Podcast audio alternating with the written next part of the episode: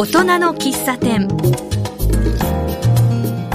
大人の喫茶店奇数月の第1週は元気なお店訪問です今日は清瀬市松山のちょっと変わった理髪店 BB 燕さんにお伺いしました私はマスターの小原田康久ですえー同じくマスターの橋爪徹です。今日は二人で元気な商店を訪問しています。それでは駅長さんっていうふうにね呼んだ方がいいということですがちょっと自己紹介をしていただけますでしょう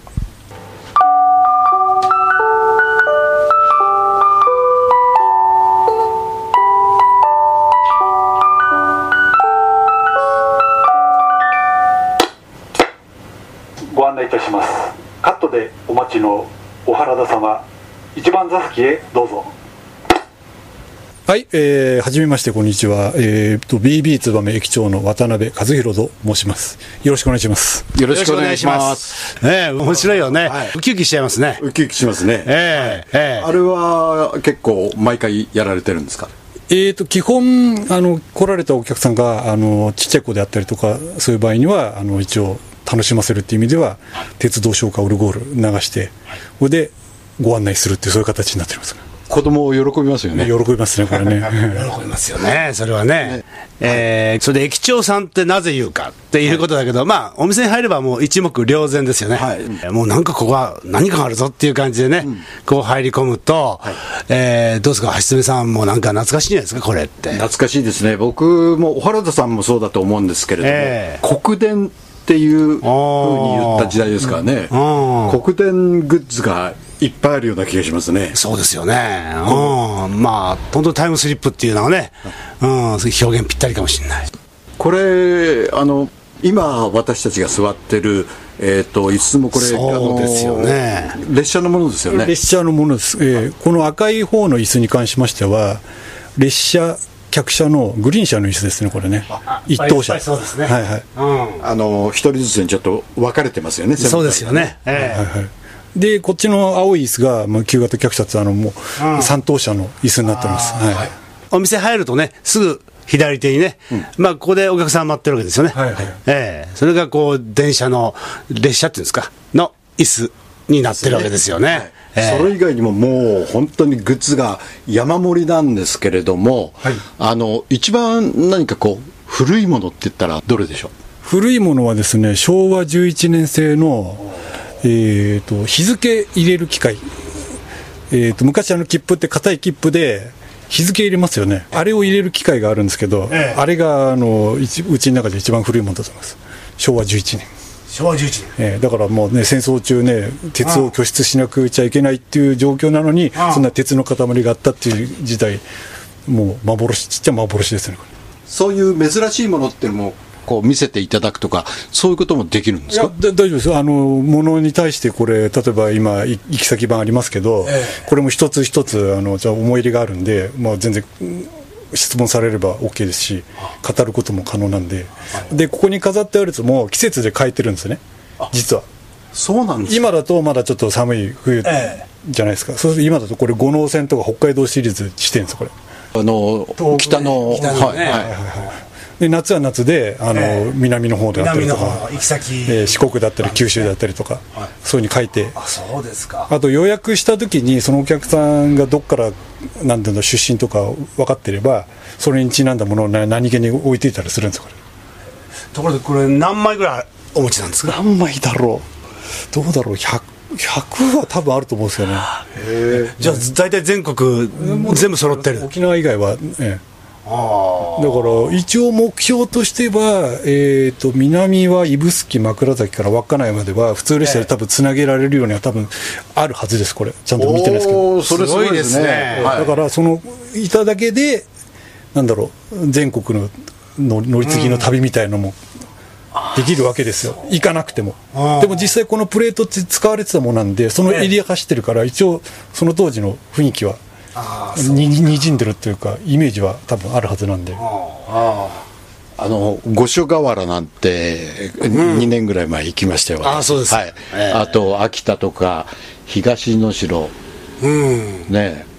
いろいろありますね,、はいはいはいね。全部つなげて全部つなげて日本一周ができる。ね。ねそれにね例えば自分のふるさとのね、はい。はい地名がここにあったら嬉しいよね。お嬉しいですよね。ねましてや学生の時にねあのその列車使って通学してた場合には多分もしかしたらそれを見てたかもしれないしそのそのもの自体を。か。そうかそうか。そうかそれはありえますよね。ありますね。ここにあるものをね。特に駅名版なんか多分みんな見てるはずだから、これなるやつなんかだと。はい。はい市ヶ谷なんていう駅名版がありますね。ひらがなで書いてあります、これもしかしたら見てたかもしれないな、そうだね、ね、この前でなんか女の人と待ち合わせしたとかね そういう苦い思い出がとかそういうのがあると面白いですよねこれね。面白いですよね。これはでもどうやって手に入れるんですか？えー、と基本あの今だとネットオークションとかなんですけどあとはなんだろうそういった鉄道に勤めてた方が引退されて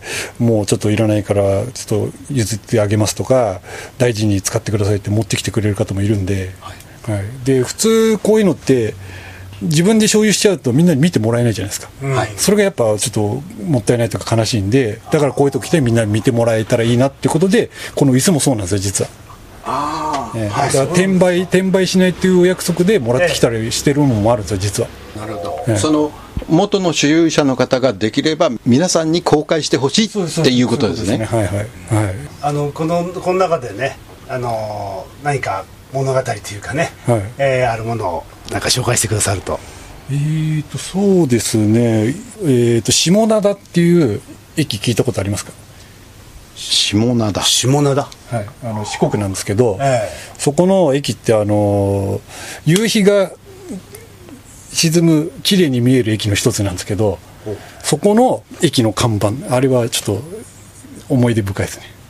何かそれを手に入れるのにだいぶ苦労されたんですか？あれもあの基本あの、なんだろう、海側に向いてるやつと山側に向いてるので、全く違うんで、い海側向いてるとすぐ錆びちゃうんで、すあー。ぐ新しく取り替えるんであ、そういった意味で、こう、朽ちた感じがやっぱ、いい感じに出てるのがあるんで、ああそう。その看板が海側を向いて向いてるってもうそのなんていうのかそれが生々しくあるわけだ、はい。錆び錆び感が。そう。ということはその看板はずっと夕日を見てたっていうそうそういうことですよね。ことでね、はい。うわーこれはロマンチックな話ですよねこれね。ああそういうストーリーがね、一人で佇んで、ああ、今日も一日ありがとうございましたみたいな、ああ明日もいいことありますようにぐらいの雰囲気で、その駅にみんな来る人多いんでね。はいああそうかその駅自体にね来る人たちは夕日をそこから見ようと。それあの若い時にその駅でこの看板よく見てたんです。もう一度再開したいからここに来ましたなんて人もいますか？えー、とあんまりこうネット上とかでこういうの持ってますって公開してないんであ来た来た人にそういう話してってそれでああこういうのありましたよねって話になればそこでまた再開があるんで。はいでもそこは全国からいろんな方が行くんですよ、そう下灘っていう駅はね、そうすると、このラジオ聞いてる人でいるかもしれないね。あいいるでしょう。ねえ。あおそこ行ったよとかね。ねえ。俺見てたんだけどそうかそこに行けばうん。再開できるかなとか、あるかもしれないですね。すごいですね。四国、ね、出身の方だと多分分かってると思うんで、他になんかあのマニア垂涎の的のようなグッズって何かありますか？そうですね。やはりあの廃線になっちゃった銭湯があるじゃないですか、そそれにまつわるやっぱ駅の看板とかもやっぱりいいですよね。あそうですね。ねもう二度と列車来ないみたいな、ねそこの駅の。最近ではねあの北海道ももうちょっと廃線になるとかね、ああいうところもちょっと寂しいですよね、はいはいはい、だからそういった意味でもなんかここに置いとけばなんか思い出語り継がれるっていうか、そうそういうのもあるんで、えだから大事にしておきたいなと思うんですよねこういうの。あの今お座りになってるシートの後ろにあの切符のなんていうんですか、券券売機じゃないなんていうんですかあれ。これ切符箱ですね。切符入れる箱なんですけど、えーよくあの駅で昔の硬い切符をは発行というか販売するときに、あの棚になってて切符出すやつがあるんですけど、えーこれも普通平面のやつなんですけどこれ六角形してるやつって、そんなないんですよこれ、あそうなんですか、えーこれなぜ六角形してこれ回るようになってるんですよね実は。ぐるぐる、あの普通窓口1個に対して1個なんですけど2つの窓口があった場合に真ん中に置いといてそれをお互いにぐるぐる回して使うっていう、えーそういうためのこれ形してるんで、ええーだからでっかい駅でしか使ってなかったはずなんでこれもまあ多分珍しいと思います。ああそういうことですね、これはどこの駅にあったかは分かりますか、えー、とこれは黒坂って駅があるんですけど、えー、とあれは鳥取県になるのかな、ああ、ええはい。中の駅名見るとね米子とかね、はい。はい。山陰ですよね松江とかね、あの駅名も手書きですね、そうですよね、どなたか駅の方が書いて貼ったんでしょうね、ましてあの運賃のところもその当時のこ5円単位のやつも入ってたりすると大体年代分かってくると思うんでこれ、えーマニアックな人だと。えーなんかこれをさなんかあれなんですかねカチャッとね。あハサミですねハサミを入れてね、ええうんまあ実際そのね切符切るハサミもあれですけど、まあ、本職は普通に髪の毛切るハサミバシバシやってますけど、はい。はい、そうかそうか、ハサミつながりがあるんですね。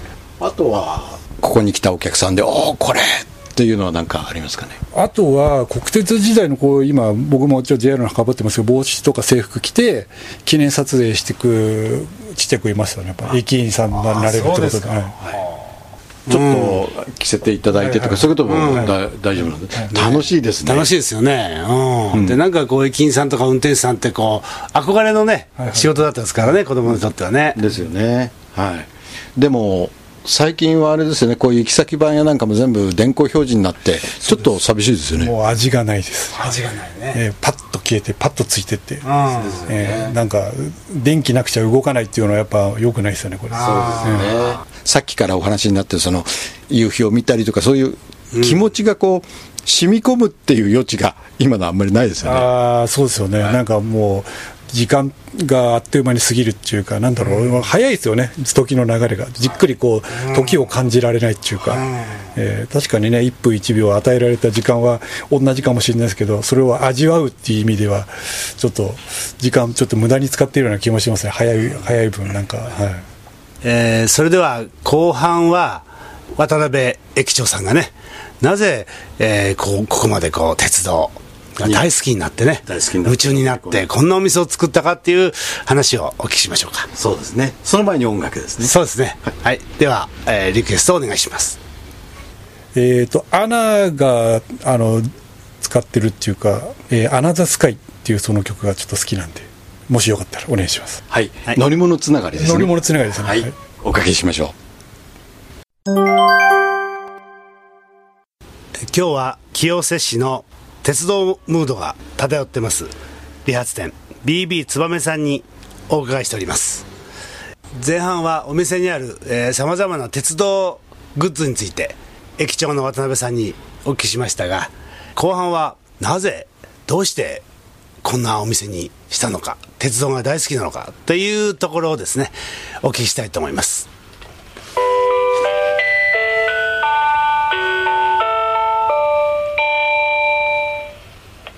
はい、えーてなわけでこの「ハイケンスのセレナーデ」から始まったんですけども、これはあのー自分が鉄道を好きになったきっかけっていうか、まあ、本気にのめり込んだオルゴールの一つでもあるんですが、はいこれあの小学校、えー、とあれ6年生の時ですね初めてあの夜行列車乗って親の田舎に帰った時にはい聴いた曲なんですねこれ。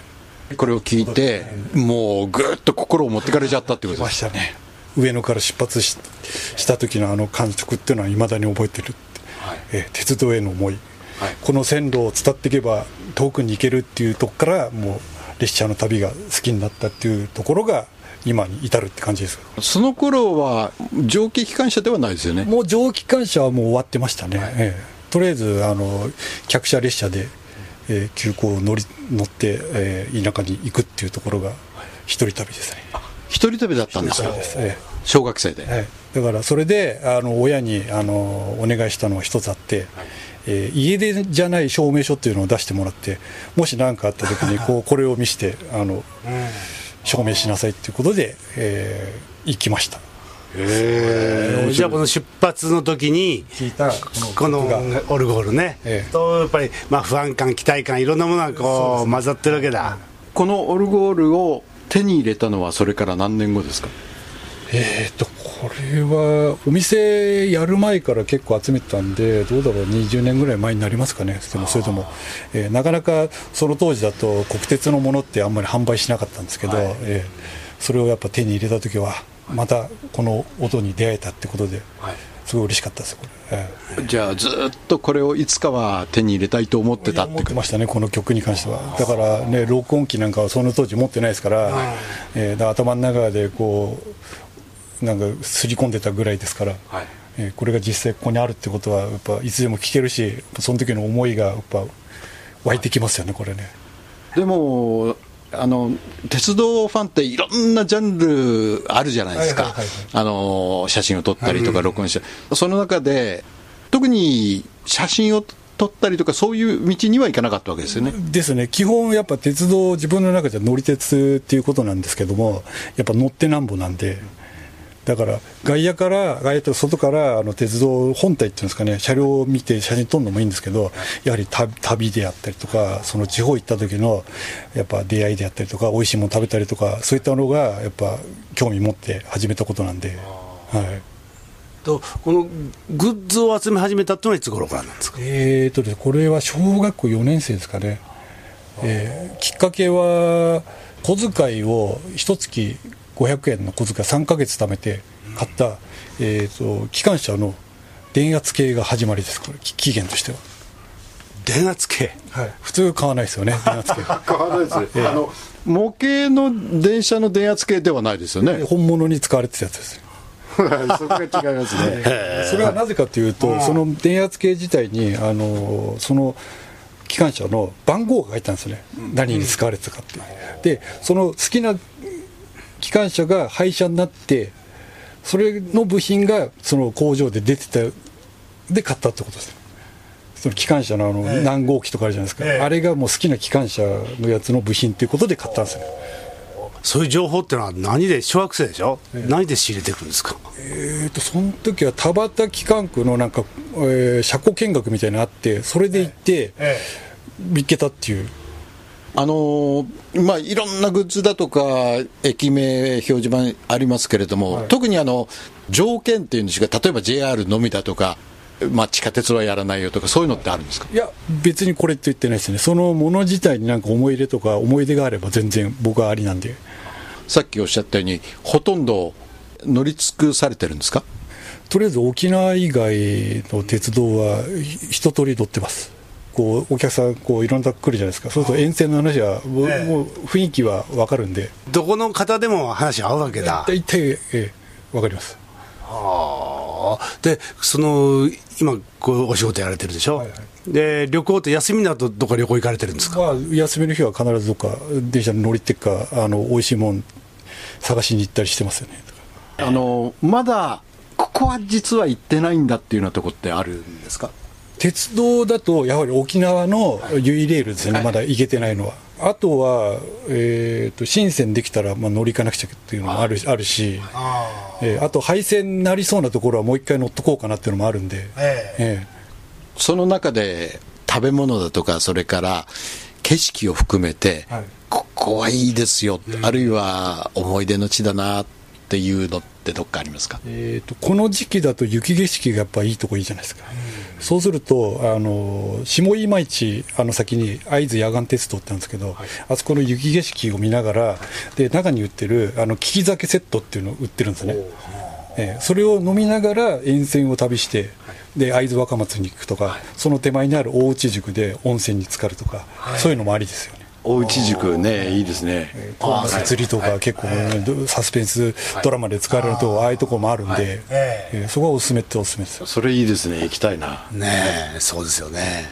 やっぱり食べながらこう乗って景色を見るという、その土地土地の美味しいものを、うん。つまみながらっていうのがやっぱりいいですよね、で、このお店を始められたのは何年ぐらい前なんですか？えーと12年前ですかね。2006年なんで、はい、もうその時からこういう構想で。もう初めからもうこういうつもりでやってたんで、で実際あの実家もあの理髪店ややってたんですけどこういうふうにするっつったらダメって言われたんで。そうなんですええ。ああ実家のそうそうそう。リハスではだからじゃあ自分でやりますみたいなそれでこう個人で始めたっていうことですこれ、ずっとお生まれからこの、えー清瀬なんですか？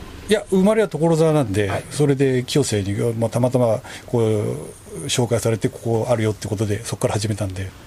えー結構いろんなところから取材もされてるし、はい。もう反響はこれ全国から来てるんじゃないですか？ですね。遠いところだと北は北海道一応えー四国九州いますね、ええ。はい。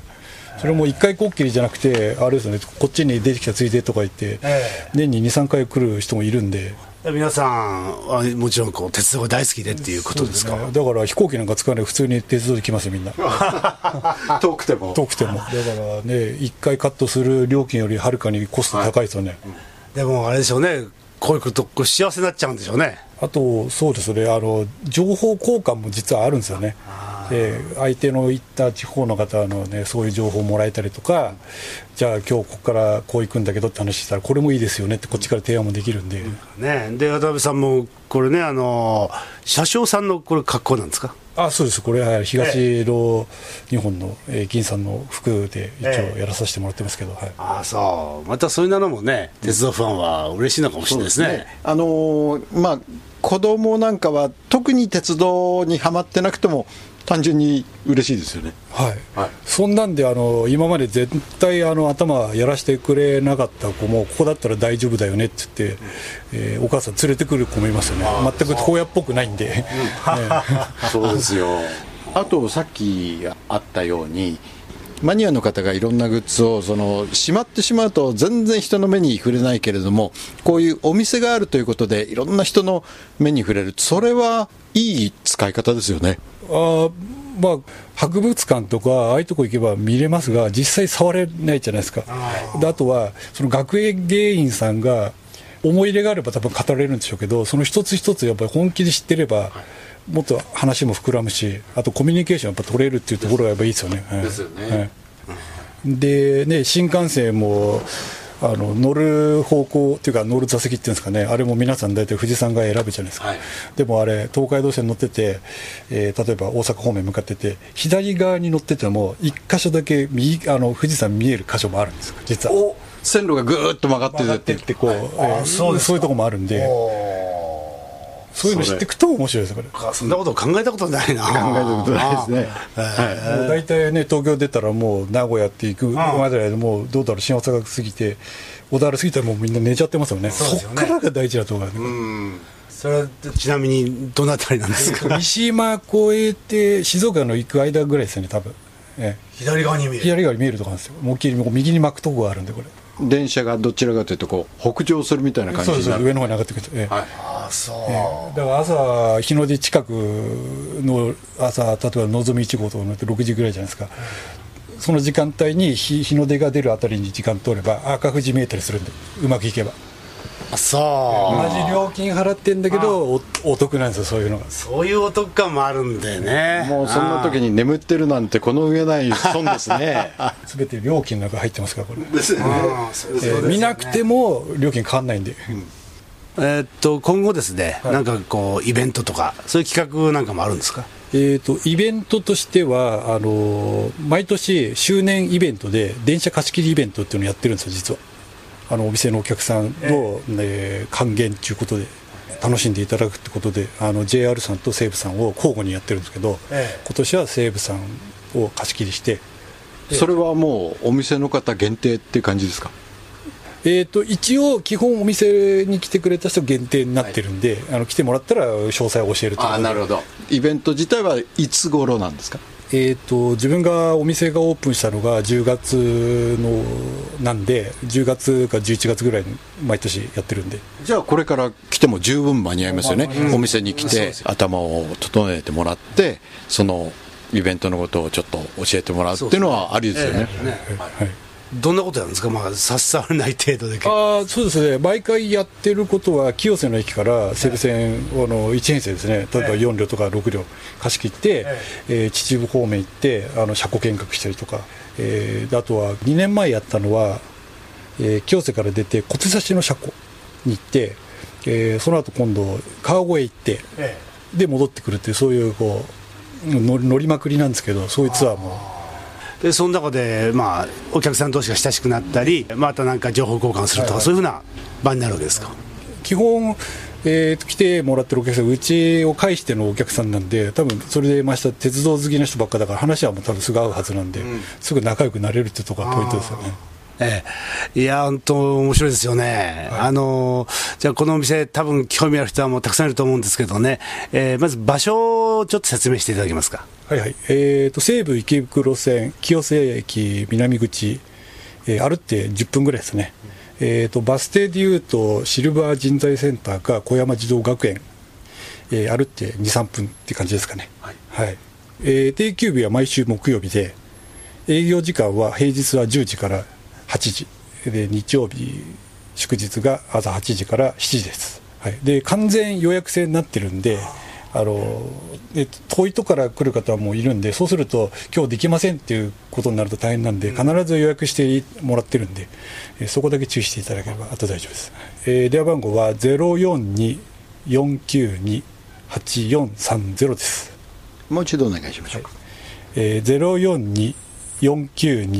042-492-8430ですね。いや本当ねこの空間が何とも言えないねこうあったかい場所ですよね。ですね。ええ。ー、まあなんかあっという間に時間過ぎちゃいましたね。そうですね。ええ。ー、いやでも本当ね今日は本当に楽しいお話を。ありがとうございました。はいありがとうございました